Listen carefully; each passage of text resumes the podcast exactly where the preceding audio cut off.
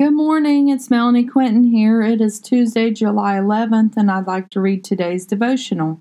Nothing too strong for the Lord's sovereign hand. Jeremiah 32:17. O sovereign Lord, you made the heavens and earth by your strong hand and powerful arm. Nothing is too hard for you. The Lord spoke everything that is into existence. There is nothing too hard for the Lord to handle. He knows our every thought. He knows if we are standing or sitting. He knows if we are coming or going. There is nothing impossible for him. He is sovereign and almighty.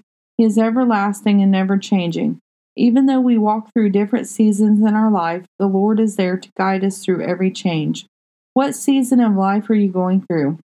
Are you working on your health? Are you trying to clean up your finances? Have you mended broken relationships? Are you an empty nester? Or are you a new mom or dad?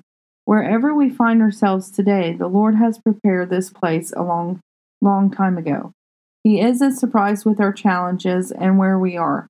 The Lord asks us to come to Him, all who are weary and heavy laden, and He will give us rest. Do not try to walk through this season of life on your own accord. We can't do it alone, and despite what the world says, you don't need to ask for help, you can do it all on your own. That is not right thinking.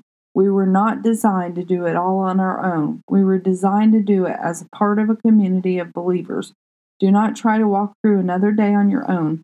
Ask for help, and the Lord will provide your every need. Have a blessed day, inspired by God on 7 Eleven. Thank you.